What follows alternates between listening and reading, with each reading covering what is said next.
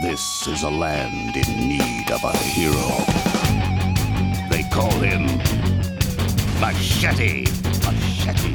Machete. He knows the score, and he kills the bad guy. Welcome to Now Playing's Machete Retrospective Series. You mean to tell me that a Mexican day laborer has a goddamn federale? It's like CIA, FBI, DEA all rolled into one mean fucking burrito. Hosted by Arnie. Male, Hispanic, scars, tattoos. Don't fuck with me, I won't fuck with you attitude. Stuart. I don't know how you know what you know. I'm glad I know you. And Jacob. Why don't want to be a real person? I'm already a myth. This podcast contains detailed plot spoilers and harsh language. Right to the point. I like that. Listener discretion is advised. Machete happens. All right, all you new girls, it's time to keep your legs spread and your snatch well oiled because today we're talking Machete Kills. Starring Danny Trejo, Michelle Rodriguez, Sofia Vergara, Amber Heard, Antonio Banderas, Cuba Gooding Jr., with Mel Gibson and Carlos Estevez. Directed by Robert Rodriguez. This is Arnie, co host of Now Playing. Stuart in LA. Hey, try not to be distracted by the cleavage and the hairspray. This is Jacob. I was going to say that new look's working for you this year, Jacob. Thank you. Machete 2? Really? I did not think that first movie was a success. I mean, I think it cost 10 million and they made like 27. Oh, tripled its money.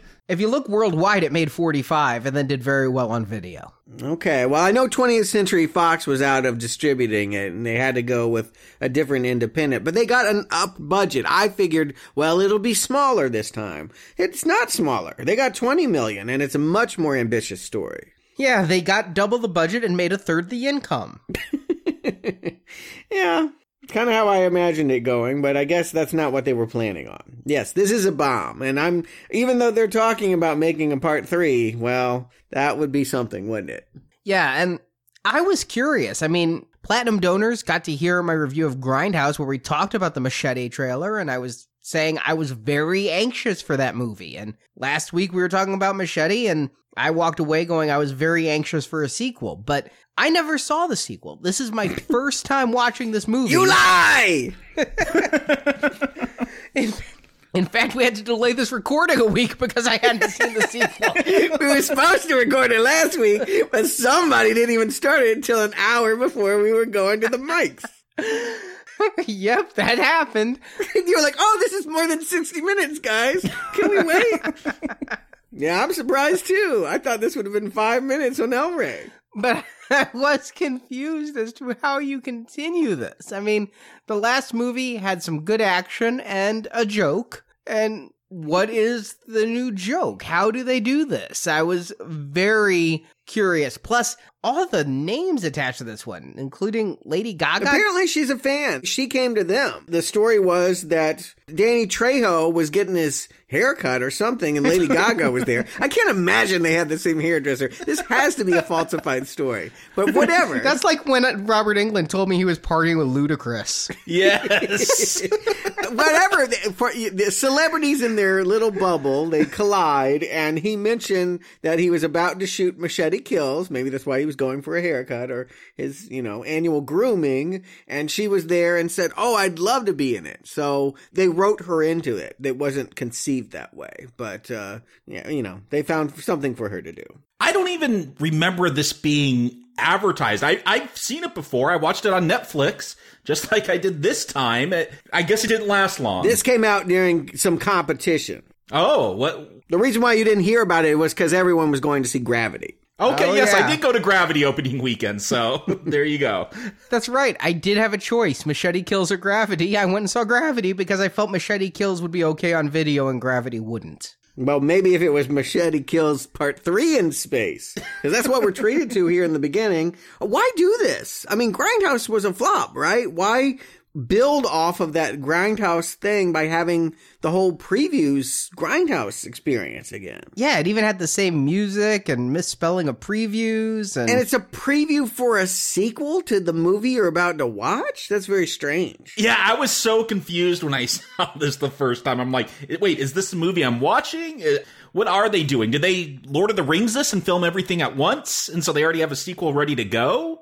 I'll tell you what's most odd for me is that it's machete in space and it's really looking very Jason X to me. I mean, just a machete in space. Jason's weapon is a machete. Not a bad thing in my opinion.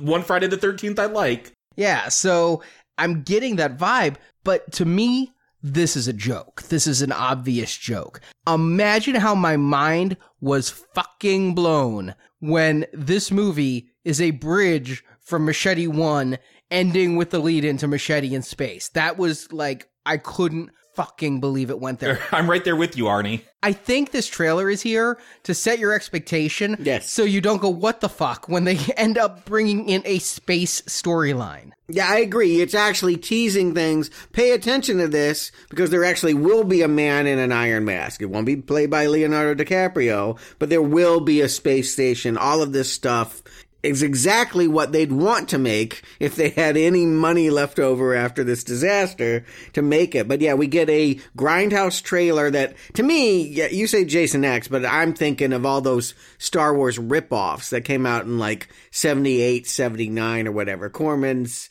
Battle Beyond the Stars or Buck Rogers. Ice Pirates. No, that was like Ooh. eight years later. Well, yeah. Still bad. Yeah. Oh, it was bad. But no, I mean, like when we see the Justin Bieber bleep, I'm like, that's tweaky. That's Yeah, that's an obvious joke. Yeah, and I gotta say the Justin Bieber joke, I'm like, that's a little bit too obvious. I did like Leonardo DiCaprio as the man in the iron mask. First of all, because Leonardo DiCaprio does such strange films, he he might show up in a Robert Rodriguez thing. And second, he played the man in the iron mask. Right. Is this a diss against Mel? We're actually going to find out this is Mel's fate, but I- I'm sure he could get Mel back. And that was what was interesting to me. Jacob, you said you don't remember this coming out.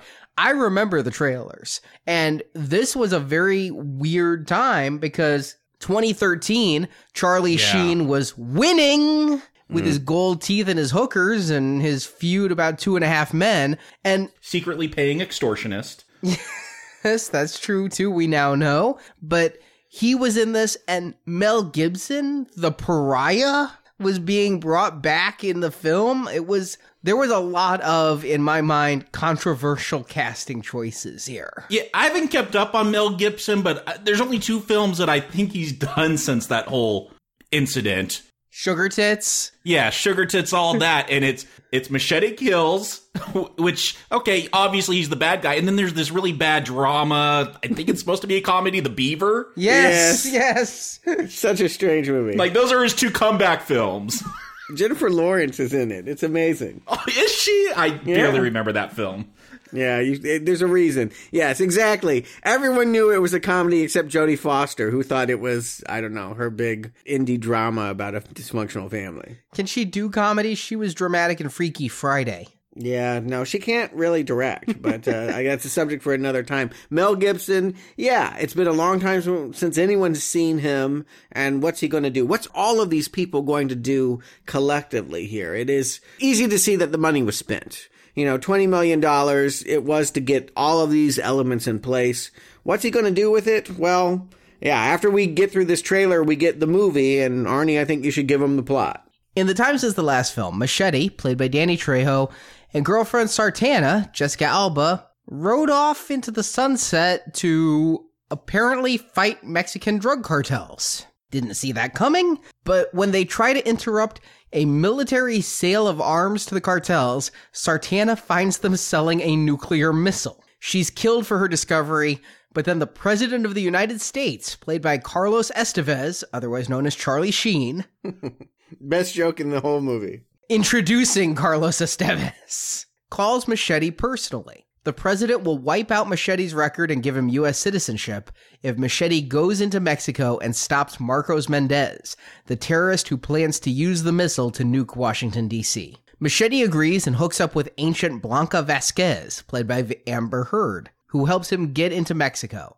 There he has to meet a young prostitute, Cereza, played by Vanessa Hudgens, who can lead Machete to Mendez. But that makes Machete a target for homicidal, man-hating Madame Desdemona, played by Sofia Vergara, who takes her cadre of killer horrors, including Spy Kids Alexa Vega, to hunt Machete. Cereza leads Machete to Mendez's base, and there they discover Mendez is an ex-secret agent who suffers from multiple personality disorder, which was caused by watching his family be tortured and killed. But one of Mendez's personalities is a psychopath who wants to nuke the US. So he partnered with the missile's creator, Luther Vaz, played by Mel Gibson, and to ensure success, Mendez has wired the detonator to his heart. If he dies, the missile will be launched. Machete decides he has to get Mendez back to the States where somebody can disarm the trigger, but they're attacked by Desdemona's crew, as well as by the hitman called the Chameleon, played by Walton Goggins, Cuba Gooding Jr., Lady Gaga, and Antonio Banderas at various times of the movie.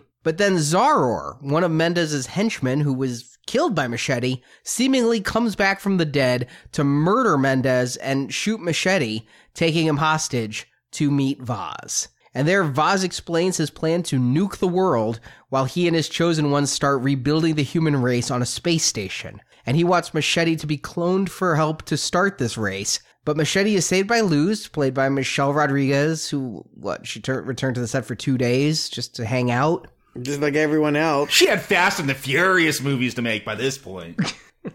And Luz says the only one who can stop the bomb is Osiris Amanpour, who, if you don't remember from the last movie, is the mercenary who killed Machete's brother, played by Tom Savini. But between the films, Osiris has found God and become a priest himself, so he agrees to help Machete. And then we get a really big fight. Luz's other eye is shot out, and then she's frozen in carbonite and taken to Vaz's spaceship.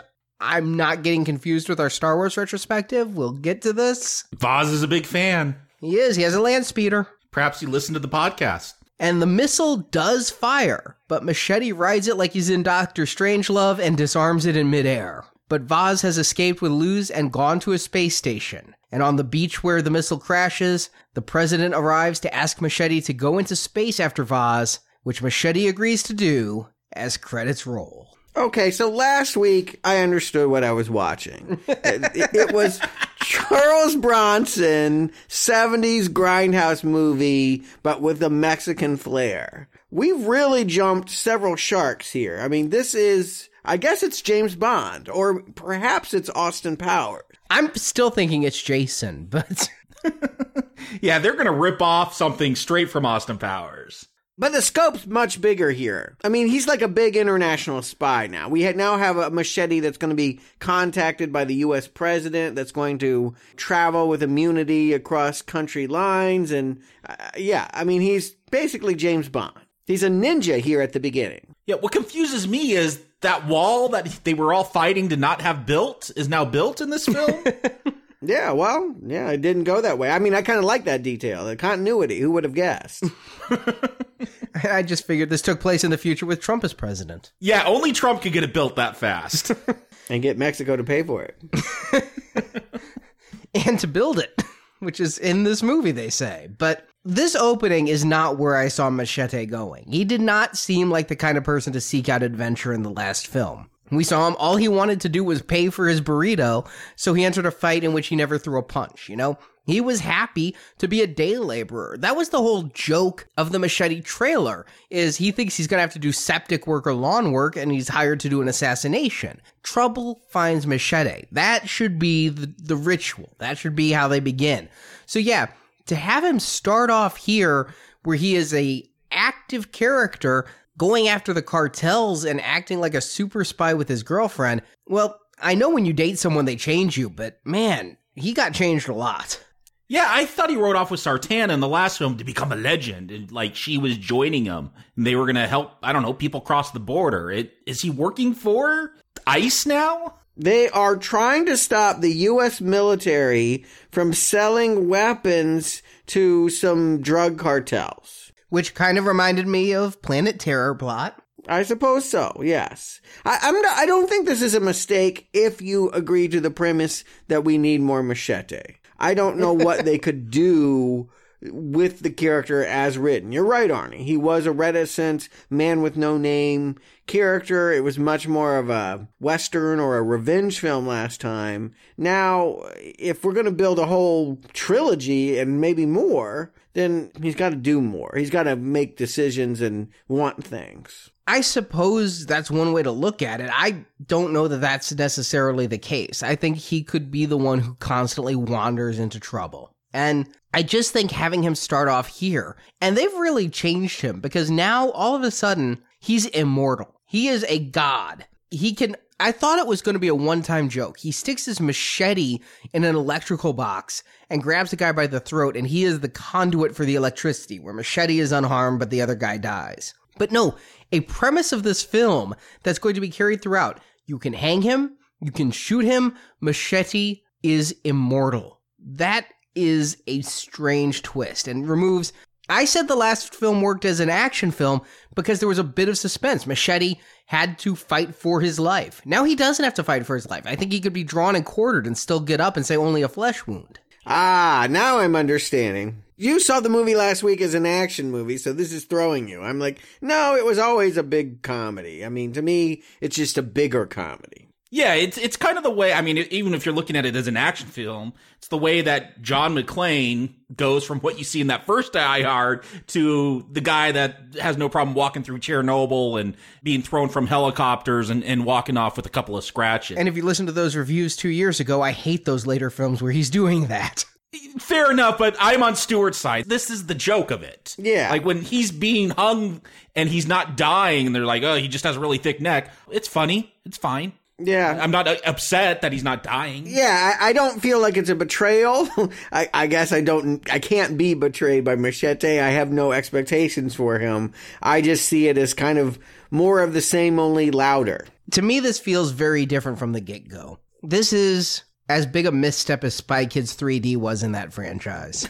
Only you get that reference. I don't know what that means, but you're probably right. hey, our millennial listeners get it. So you're telling me you don't like the idea that they're going to make him a single man? I think that that was wise. Get rid of Yeah. uh Sartana here in the opening. Although I thought she was coming back. I got to say the whole movie I really did believe that Jessica Alba was going to somehow at some point pop up again. And who knows, maybe if they made a third movie, she would have, but they take her out of the story. They make they reset Machete so that he is back to the way he was really when he was we, we first find him. Yeah, I felt two things about this. First, I didn't understand why bring Alba back at all at first. I'm like, Machete needs to meet new women. M- Machete don't do monogamy. Does Machete do Ashley Madison? That's what I want to know. Machete does Grindr. Whoa.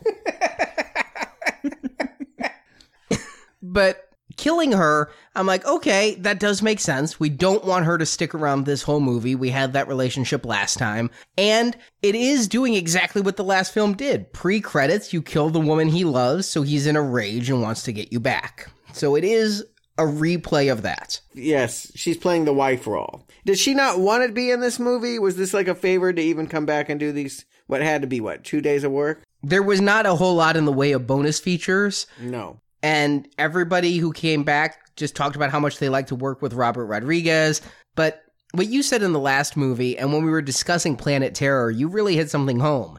These people are only on set for a couple days, and there might not be any of their co stars around them. We mostly see them from the back or from far angles, and then a few insert shots close up. So nobody was here long except for Danny Trejo, Mel Gibson, and a couple of actors I don't know who are Hispanic actors that don't work much in American cinema. Yeah, I agree that when when you see the lineup of this cast, when you have the opening credits, you're like, "Oh my god, how did they get all these people together?" Well, they got them together for 2 days. They didn't get them together. They just got them for 2 days. And we just have sort of a this whole movie feels like a string of cameos. It's a movie 43. Yeah, we we literally have one character that every scene they change their look. And so it just feels like, oh, we, we're just kind of writing it as we go along. And yeah, if you can just come by this weekend, we'll shoot a bit and, and you'll be in the movie too. I certainly didn't know what they were going to do for Charlie Sheen, but, uh, I knew he was playing the president. I knew that from the ads. It's irony, and yet it's fitting because his father played the president in the West Wing for so many years, and in the Dead Zone, which Books and Nachos is coming out real soon of. His father was trying to become president, and he was the president's aide in an American president, and he really is looking like his father again, and so I thought that was kind of on the nose casting. And I think he has one of the best presidential names since President Camacho from Idiocracy. You know, here we got President Rathcock. And that's the level of jokes you're going to get in this film. yep. Neither of us laugh. that is the joke. Rathcock and Charlie Sheen, and he knows Machete invites him to come in right into the Oval Office, hang out. Yeah, but it was the Southwest Wing. Yes. But the threat, the the mission is stop this madman Mexican that's got a nuke pointed. I think he only has one missile, and it's pointed at Washington, which probably means that Charlie Sheen should get out of Washington just in case Machete doesn't make it. But for whatever reason, this is the awkward premise of this naked gunish comedy. And his contact to get him across the border is a beauty pageant contestant, Miss Texas. Sandra Bullock did this much better. You know what? I'm so disappointed in Amber Heard. I, I don't know if you've seen Drive Angry. She co-stars with Nicolas Cage. She is so fucking hot in that movie. Yes, oh and she God. kicks ass. Yeah, Like- she's amazing in that movie. I love her in that movie. I was excited and I'm like, oh great, Amber Heard's in this, and she doesn't even look that good as Miss San Antonio here. Thank you.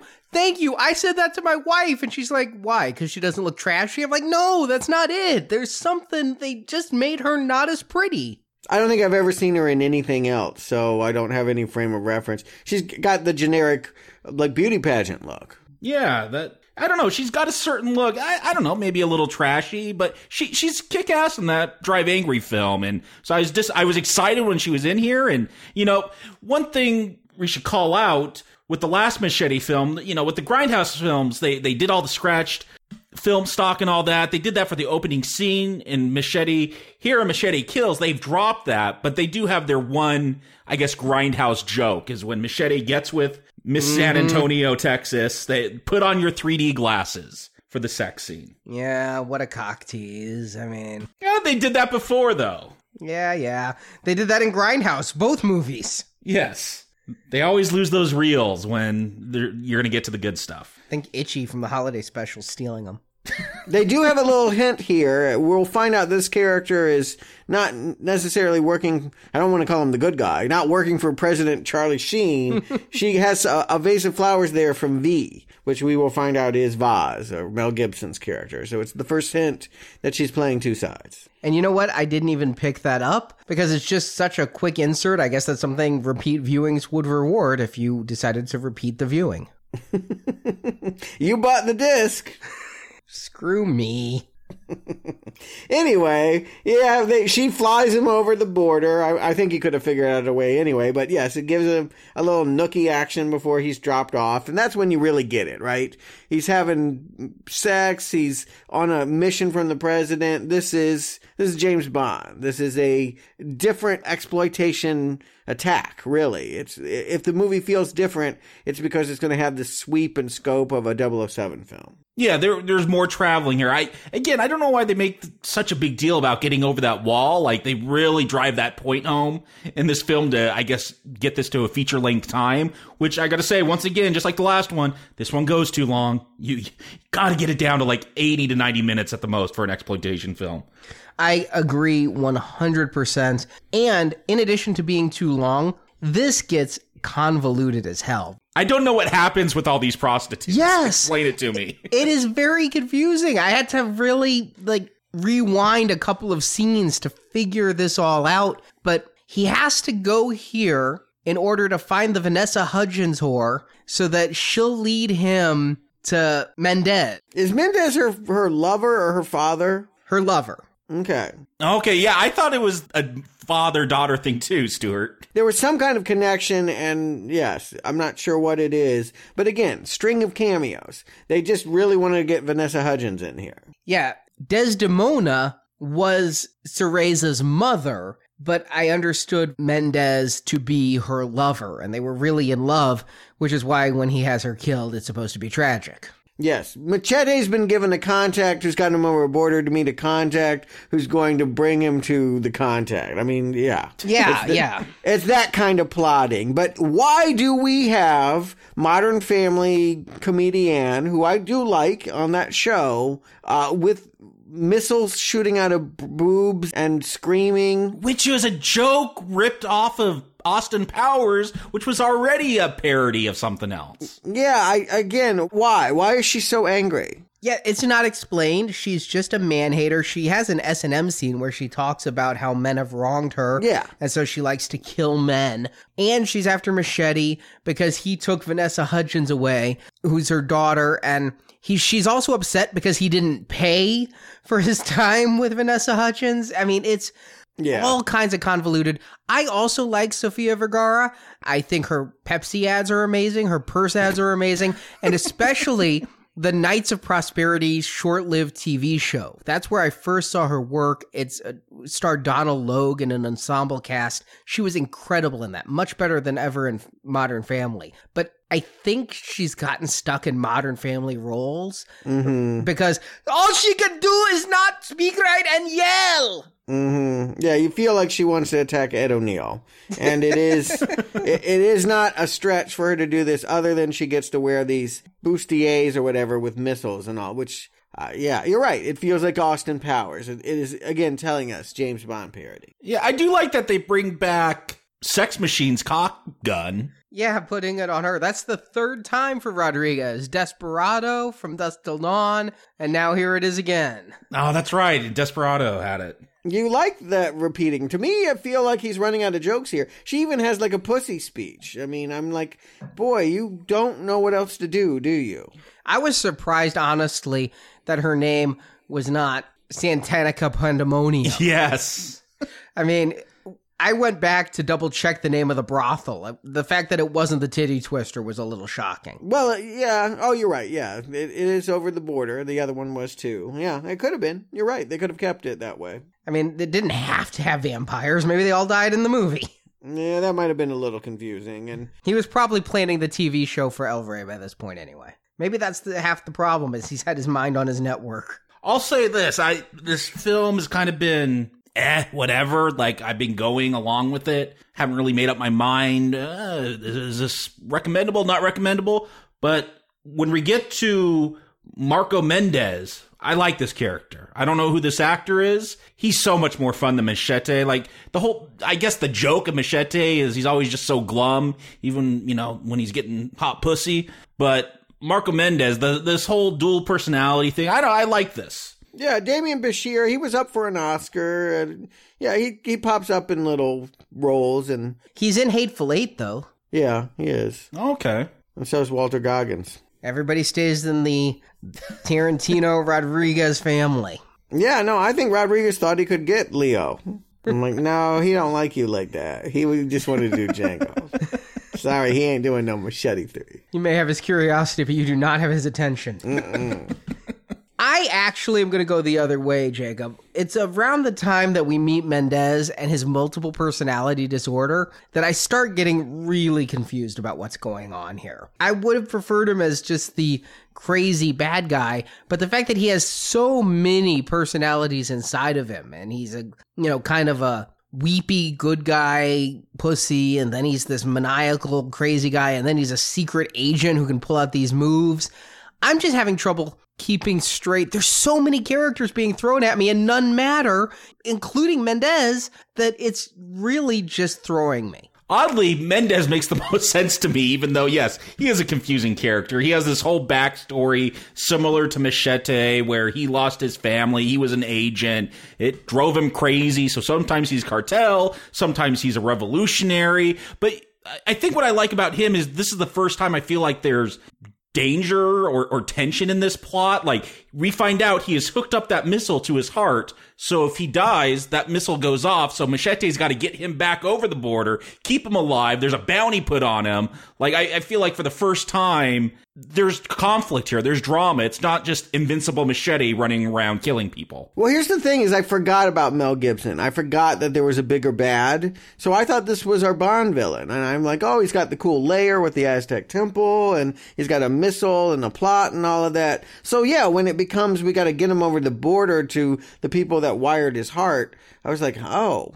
Okay, this is not the story I thought we were going to get. And then when we find out that, yeah, this road trip is got not only the hookers trying to kill Machete, but some other assassin who hired the chameleon. I don't know who hired the chameleon, but I love the chameleon. He wasn't hired. They just put out a bounty on Machete's Oh, head. okay, so Okay. so he was just answering the bounty. I don't understand his MO at all because he changes masks, but if somebody so much as asks him for directions, he feels that identity must be burned, and so he can become somebody else. Whereas the whole point of the mask is so you can just walk around anonymous, right? It's when you do something illegal and are seen breaking the law. You're overthinking all of this. It's the joke. There needs to be a logic. I need a logic. Yeah, you see, you've seen my face. I must kill you, and then he takes his face. I, I think that is the joke. It's playing on the trope that of the murder. It wasn't that in Twins, like the bad guy would kill anyone that saw his face, and here he could just take his face off, but he's still going to kill you. And it, the whole point is,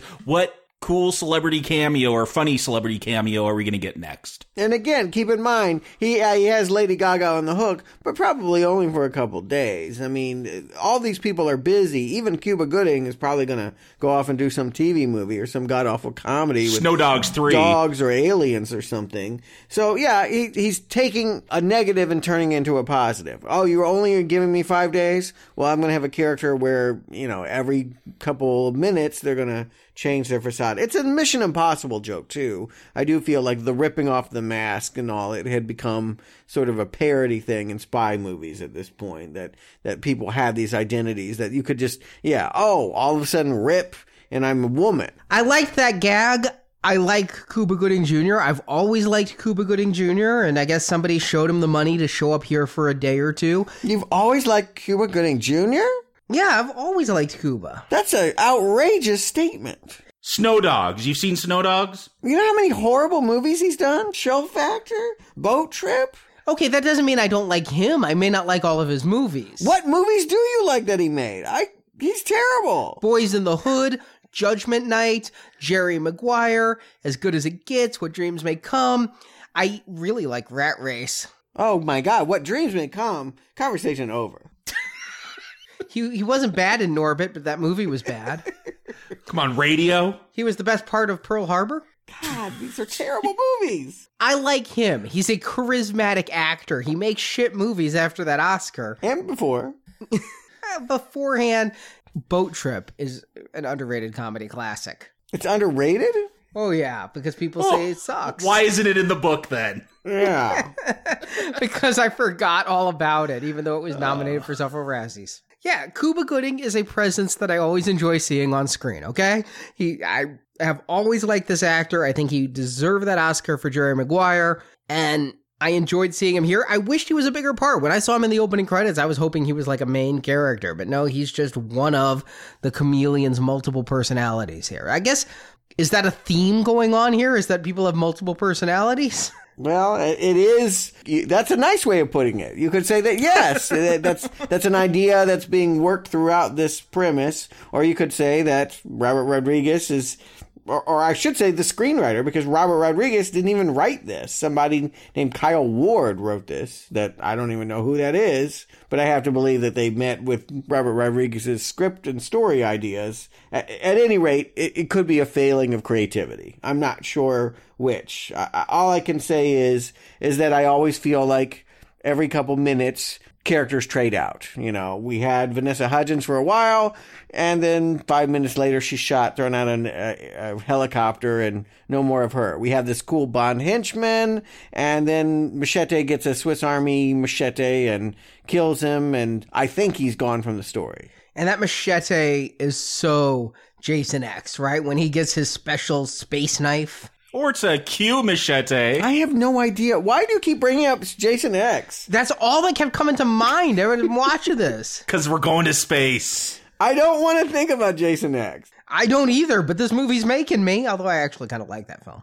And they did cut a lot out. A lot of the deleted scenes are the scenes of trying to get Mendez to the border. There was a lot more of this in the deleted scenes. I did watch the stuff that was filmed and not completely finished, and it was a lot of on the road with Mendez as he goes through his personalities and just a lot of patter. Not really any plot developments. I mean, they, were right to cut them, but uh, they wanted it to feel more like a road trip. Or, and and I guess you know they didn't know how long the movie was going to be. Yeah, I watched those scenes. The last thing this movie needed is to be 20 minutes longer. And there wasn't a single scene I saw and went, wow, if that had been reinserted, I'd have appreciated it. It's too bad to hear that those scenes weren't any good because I like the Mendez stuff so much. When he ends up getting shot, like I feel like that really like 50 minutes in, Mendez is out of the film, and this film's going to take a wildly different direction. I where it totally loses me. I was kind of going with it because I liked his character so much. I thought this film was going to be about stopping that bomb that was hooked up to him. Nope, that's going to end right here, and it we're going to get really weird now once Mel Gibson enters. I agree with you that this is where the movie becomes extraordinarily strange. I was really kind of going with it, even though I was a little confused up to this point. But I think killing him is a great twist. I mean, I always knew that Marion died in Psycho, but I guess that was a huge shock to audiences back then. This was as big a shock to me because I thought he was going to be the big bad. I also forgot about Mel Gibson by this point. And so when he comes in and is killed right away, I'm like, that is extraordinarily shocking. When he gets beheaded, I'm I that is not what I expected. This movie had my complete attention. Even more shocking is Machete actually dies. He's not invincible. Yeah, exactly. They do, they go to a sci-fi realm here, but it doesn't feel so dissociated from James Bond. James Bond was known in its crazier installments, Die Another Day Moonraker, to do some of these moves. Then he wakes up in some life preserving tank, and we find out that this tech guy basically, they're just saying that Mel Gibson can invent anything. And so, yes, he's able to bring Machete back from the dead, and he becomes the obvious villain to be dealing with for the rest of the movie. Yeah, this is where it just it gets so bizarre now. Like we find out Voz, Mel Gibson's character, he went out in space. He, I guess, is basically Richard Branson. I, I think Richard Branson has like some sub space private planes that he could go on, but Voz goes out to space, has some kind of incident, he calls it, where you can see the future. They do, what is it, the bionic man Mm-hmm. noise whenever he's sensing something. And so now he knows he, I guess this whole thing is he's wanted to get Machete. He knows he needs Machete for this ultimate plan, whatever it is. I don't know. It's a little confusing. I'm not sure what Machete's role is. I think he just likes Machete. He cloned a really cool badass named Zaror, and Zaror got beaten by Machete, so now he wishes he has Machete instead of Zaror as a henchman, I think. I think he just wants an upgraded henchman. But I don't think he has some elaborate plan for Machete later. I didn't get that sense anyway. I got that he kind of wanted Machete not just to be cloned for bodyguards, but to help father the master race. Oh, interesting. You, you, you think he was going to let the master race be half, what, Hispanic? That's kind of interesting to me is that they have Mel Gibson, who m- is not exactly known for his Racial sensitivity. Thank you. That's a great way of putting it. I was going to say you know, yeah, something to that effect. And yet he's playing a character named Luther Voz who wants a Mexican to be the savior of humanity. It's maybe it's Mel Gibson trying to do a PR move and say, "See, I I don't really hate everybody of different colors." Well, I don't know how much creative involvement Mel Gibson had. Mel Gibson showed up and Mel Gibson did what he had to do. And you know what? He looks like he's having fun here. Yeah, he's he's glad to be acting again. Yeah, well, the surprise is when I think of Mel Gibson, I'm thinking, oh, is it going to be brooding, angry? There's those two Mels, but this is definitely Bird on a Wire Mel. This is the frivolous, fun Mel. This is, you would be thinking about Lethal Weapon watching him here. I think that he is, I've never been a fan, so I can't get that excited about it, but I think he does what he does well. I think he reminds you what about him we liked. I'll agree with that. I have been a Mel Gibson fan. There was a period in the 90s where I would see any movie because he was in it except for Bird on a Wire. I've even seen Bird on a Wire.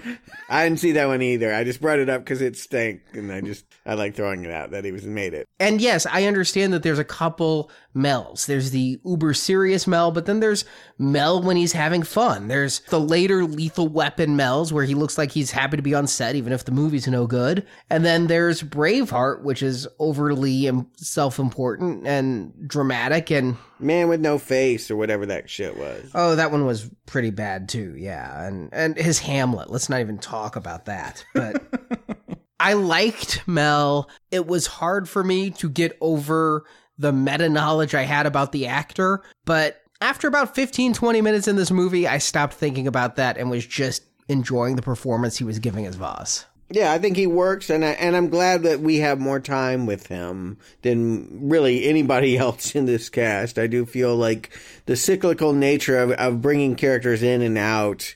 Uh, however fun you might have enjoyed seeing Walton Goggins or Lady Gaga or, or whoever, Mendez, I, I think ultimately it hasn't helped the flow of this movie to not have consistent characters. The thing that confuses me about Voz is we see he has all these inventions, like in that trailer for Machete Kills Again in Space. You know, he's going to get a lightsaber machete, but he's got this thing called a molecule blast, and he's like, "Oh yeah, don't don't use that. It doesn't work. It turns everything inside out." That sounds like an awesome weapon. It sounds to me like Galaxy Quest when that it it came in inside out and exploded.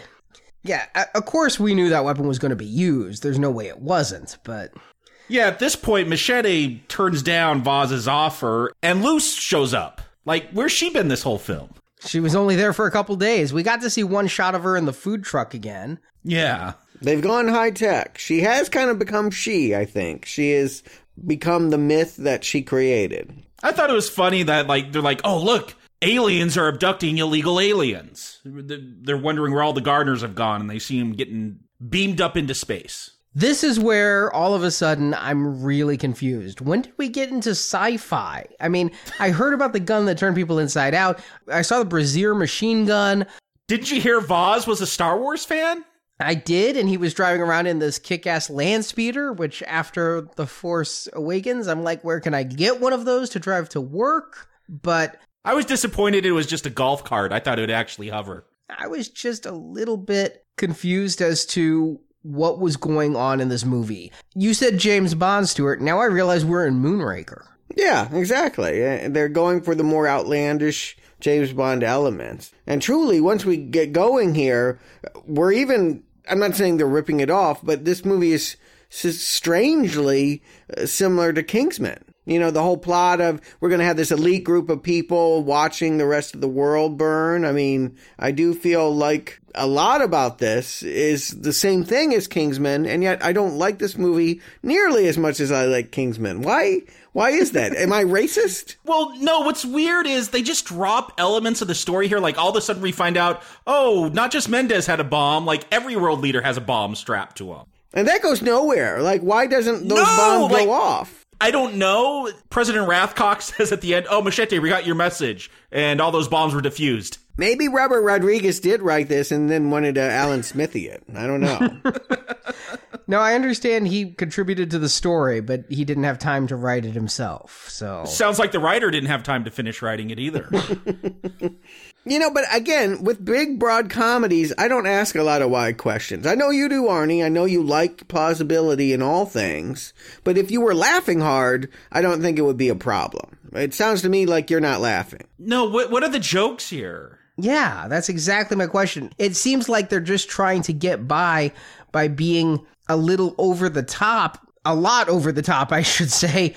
But I'm not getting the jokes. There's not a set of rules that by breaking them you become funny. The more outlandish they get, the more next time they do that I'm like, and yeah, well, I mean, at one point, Voz tells everyone to take off their clothes, so they're in their spacesuits and their silly looking spacesuits, and everyone kind of looks at each other embarrassed. But it's not funny. It's not. It's not even a joke, really. You just put them in bad costumes.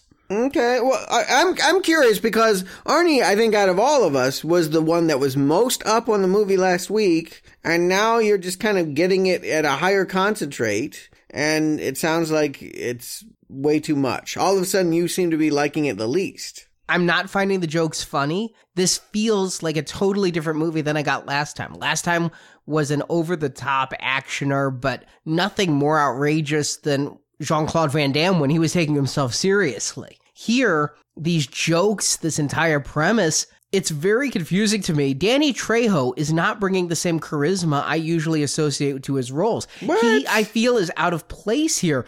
Every scene, he looks like he walked into the wrong set. He's constantly looking around like, what am I doing here? Yeah, I do feel the same way. Like, he doesn't quite get why he's in this movie. Like, why is Machete in this movie? Like, Antonio Banderas works so much better. Like, I love the joke where he walks out. We get a callback to those Minutemen that guard the border, and he's, you know, it's Antonio Banderas, and they take him for a Mexican. He's like, no, I'm, I'm from Canada. Oh, he's Canadian and Mexican. Double illegal. Like, th- that stuff works, but yeah, Machete doesn't work in this film. Everything else is almost working for me, except the title character. Yeah. No, that's funny. That yeah, you Arnie this whole time is like he's such a badass. He's so great. I'm like, I don't know. He's always the same to me. I guess I haven't cared about Trejo so ever really. So you may be right, and I'm just not noticing it. But to me, it just feels like more Trejo. He just isn't bringing the same confidence to the role. I'm not buying him.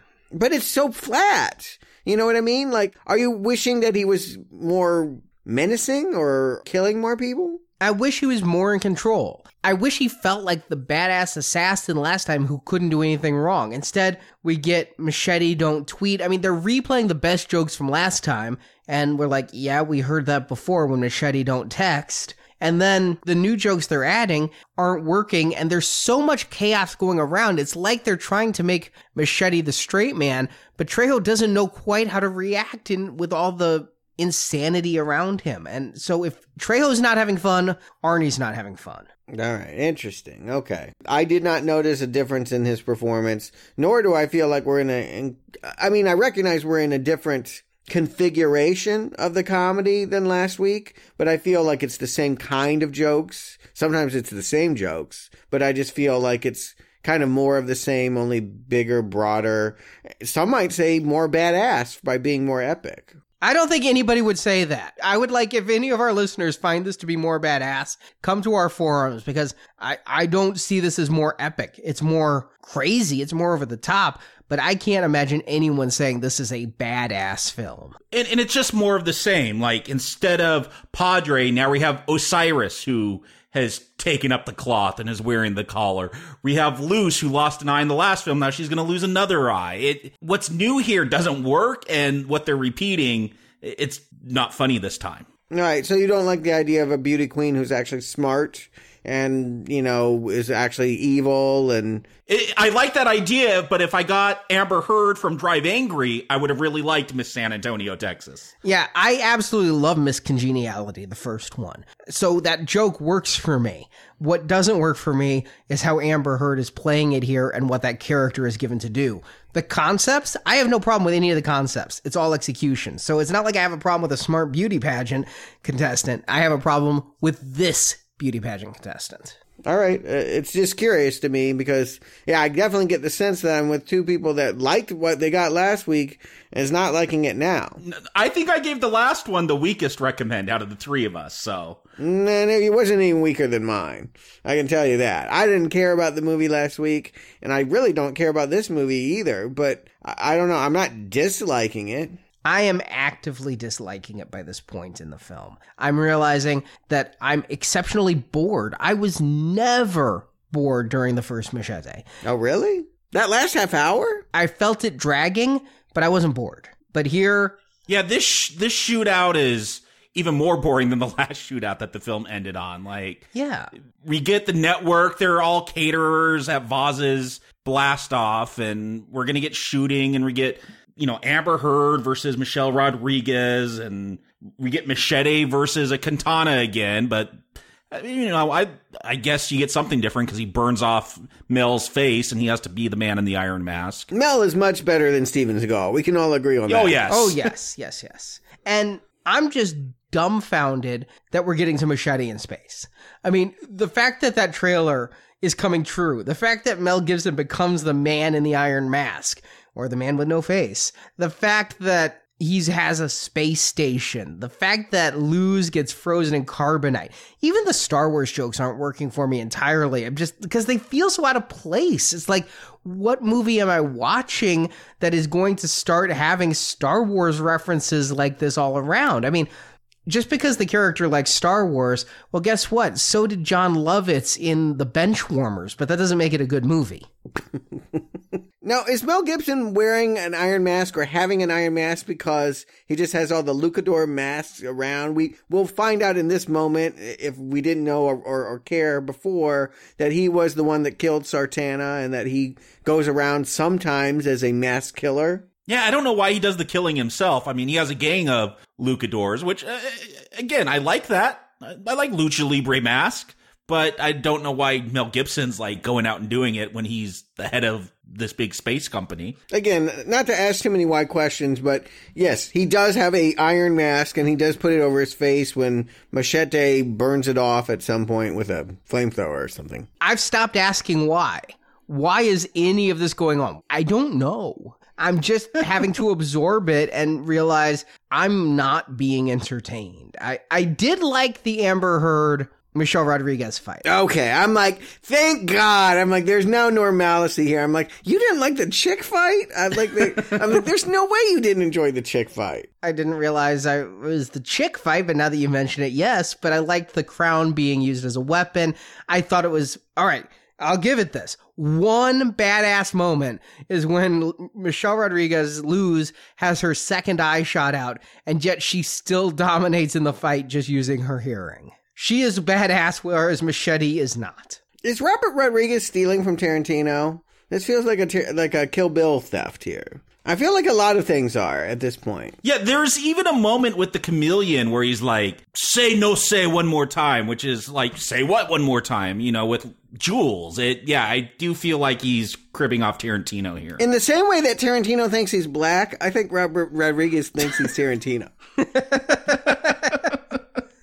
maybe it works for you. I just I think that the the disappointment I'm having with having now watched more Robert Rodriguez than I ever have before in the last couple months is that I just don't see a lot of variance here. This seems like a guy with a, an enormous amount of filmmaking talent. I think that he has thrift and where to place the camera and, and enthusiasm, but his ideas, I mean, it's all the same movie. I'm actually surprised he directed this one. It doesn't feel like a Rodriguez film to me. Really? Maybe, I mean, no, it, it feels like someone wanting to do a Rodriguez film, and maybe that's because it's a different writer. Yeah, I disagree completely that all his films feel the same. I think that when he does it right, there is a similar vibe. You know what you're getting when you get a good Rodriguez film. But there are times when Rodriguez feels missing from his own movies. I would say The Faculty is one of those. I would say this is one of those. So I think there that he does have variance in quality.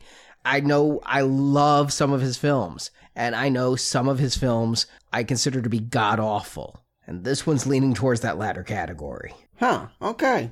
Yeah, it's not even creative how Machete saves the day against this missile. They do a Doctor Strangelove joke, and he cuts the blue wire because Osiris says it's always the blue wire when it comes to bombs. Yeah, I think he was joking as if, you know, we can either disarm the bomb or it's the blue wire, you know, and I think that wasn't supposed to be the case. But when push came to shove and he was riding the nuke, and I know everybody likes to reference Doctor Strangelove, but none can do it very well. I mean, Strangelove wins when you're riding the missile. And so here I'm like, all right, well, you're trying to reference a better movie and making me think I should be watching it. That's saying something because I didn't think you liked that film. Better than this. Yeah, he does it. I'm not saying I watch it all the time. I've seen it a couple. Yeah, he's saying he hates Machete Kills, is what he's saying. I know if he's giving that movie a compliment how much he's disliking this.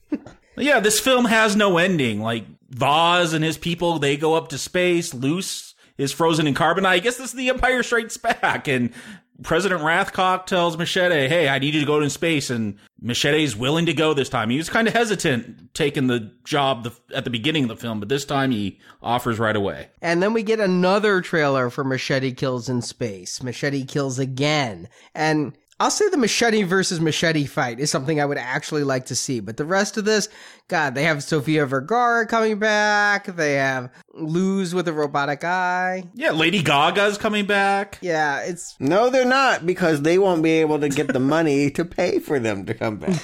Although I, you know what, Charlie Sheen might come back. Well, do we want it to return? Uh, I think we're pretty clear, but J- I'm a little curious on one of you. Jacob Stuart, do you recommend Machete Kills? Jacob. Yeah, I, I had this experience watching this because this is my second time. I remember not liking it as much as the first one, and I'm watching this first 50 minutes, and I'm kind of digging. I'm like, man, this is just as good as the first one. And I remembered, oh yeah, I had that feeling last time I watched this, but something happens. Mendez leaves the film, and this film just goes totally off the rails to me. Like, uh, you take out the multiple personality schizophrenic, and then the film just gets crazier for some reason. And uh, maybe it's because, yeah, it's all these cameos. It feels like a piecemeal film where it just, it never comes together and feels like an actual movie that I'm watching it. It feels almost like a bunch of SNL skits put together. And it's, the jokes aren't as good as last time.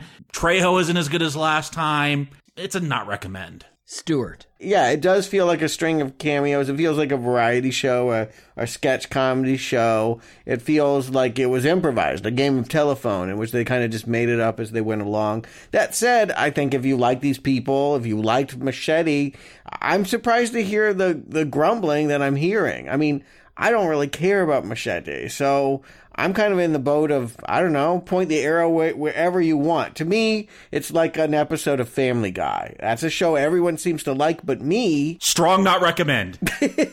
Yeah, if you like Family Guy, see this movie. I, do I have to give an arrow? I don't know. It feels like you do have to give an arrow. it feels like it's full of self mockery and self referencing, and some people will really like it. Personally, if you're asking me, did I enjoy this movie? The answer is no. Very much no. I, I didn't like it. I don't want any more, but I could see some people being cool with it. And I guess I thought I was on a podcast with some of those people, and I am not. So I'm not going to be the lone green arrow here. No. So there's no there's no way I'm going to defend this movie. So if you guys aren't going to do it, I'm not going to take that stand. It's a red arrow. I'm not going to belabor the point. I've been pretty hard on this movie throughout this entire podcast. I'll give it a couple of compliments. There are a few jokes in here that work for me. The beginning of the film is far better than the end. I did enjoy the mystery of who killed Jessica Alba and her career. I'm curious about both. But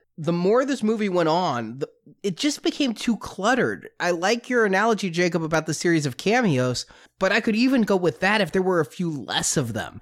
If you could cut out Sofia Vergara, not that I dislike her specifically, but it seemed like that was one of three pieces too many going on. There either needed to be a tighter through line to this film or less going on and make what does go on better than it is. Um, if this movie had been a fun ride for me for the first hour, I probably could have ridden along with the crazy sci fi third half hour and 40 minutes or whatever. But it's a movie that I was so anxious for. I'm not so anxious I'd see it in theaters over Gravity, but I really wanted to see this film. I'd been busy with Now Playing, so I hadn't gotten a chance to see this film. I was so happy that Now Playing was going to give me the chance to see this film. And I was on the last podcast like, not don't just give me machete kills, give me machete kills again, not knowing it was going to be in space. And now I'm like, done, done. Don't don't go back to this well. I like the first Come one. Come on, the El Rey series. You know he's going to milk it into something. Yeah, you're right. I bet there will be a machete series. Made for TV special. I could see them doing that for TV. Cinco de Mayo. Yeah, it could be fun. I, I could see Charlie Sheen and Danny Trejo starring in it. It could be like MacGyver, and Charlie Sheen could play the bald boss's role. But Don't leave out Nick Cage. they can't afford him. Oh, they can afford him. They can't afford him. He has taxes to pay. No, that's why he they can afford him. He's still got a million dollar appearance fee. Right. Get Wesley Snipes, or we, we can get a bunch of minorities in it. Make it the ultimate exploitation film. Mm-hmm. The exploitables.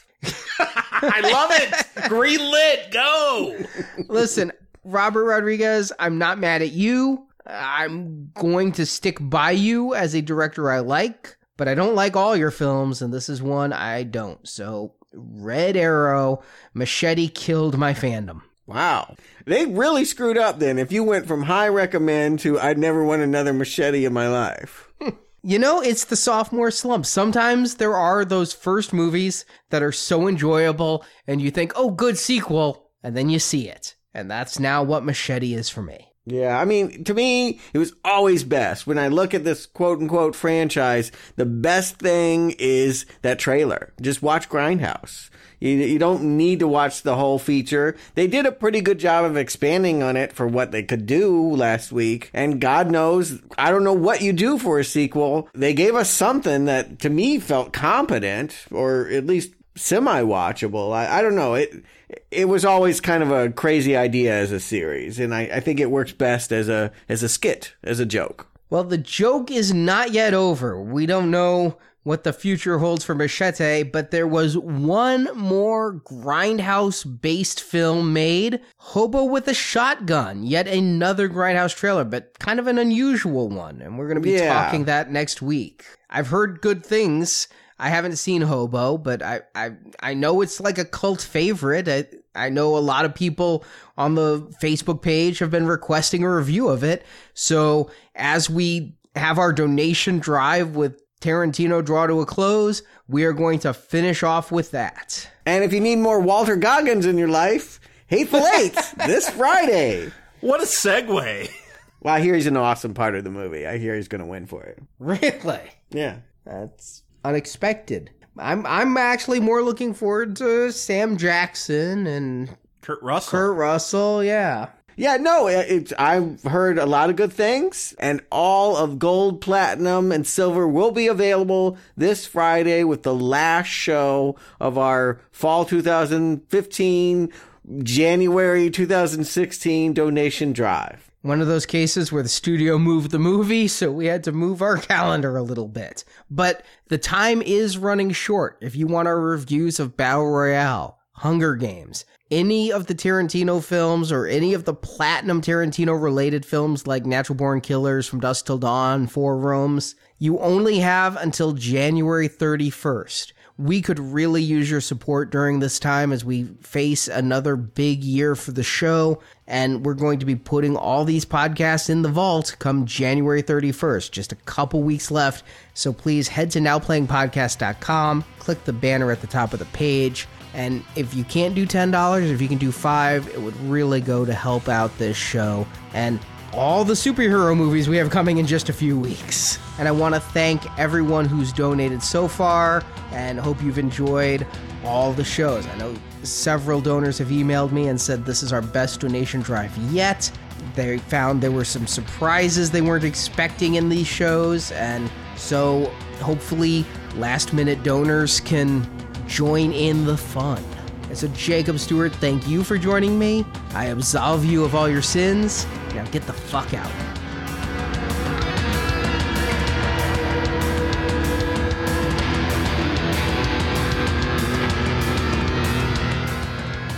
Que puto. You know, I could kill you right now very easily.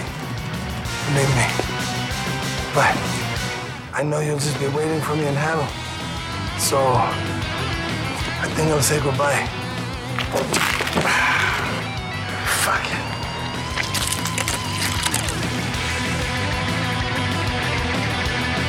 Thank you for listening to this episode of Now Playing, and we hope you've enjoyed the show. I bet you were a great cop.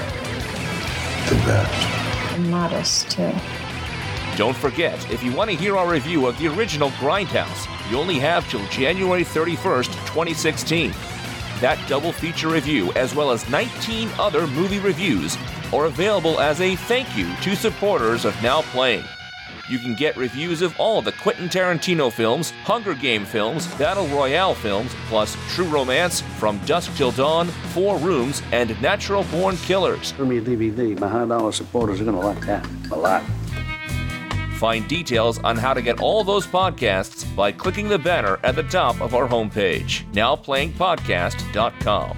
Every Steve Pecker in my parlor pays to play. No freebies. Your support is what keeps Now Playing operating. Our rightful citizens are hardworking Americans who earn their paychecks by the grit of their guts and the sweat of their brow. I don't want to change that. Yeah! You can also get reviews of 125 more movies in the first Now Playing podcast book, Underrated Movies We Recommend. You can pre order the book, ebook, and audiobook now at nowplayingpodcast.com forward slash book. All pre orders are autographed by all four authors. It's been a groovy four years, but there is still so much left to accomplish. In the archives at nowplayingpodcast.com, you can hear reviews of hundreds of movies such as Rambo, The Transporter, the Avengers films, Batman, Superman, the James Bond movies, the Mission Impossible series, and more. He's coming after us. Oh. And come back to nowplayingpodcast.com each week for another new movie review podcast. Do you even know how many hits I get on my website? I know all about what the online public wants. And they want me. All of me. While at nowplayingpodcast.com, be sure to join our forums where you can discuss this review with other listeners. Welcome to the network.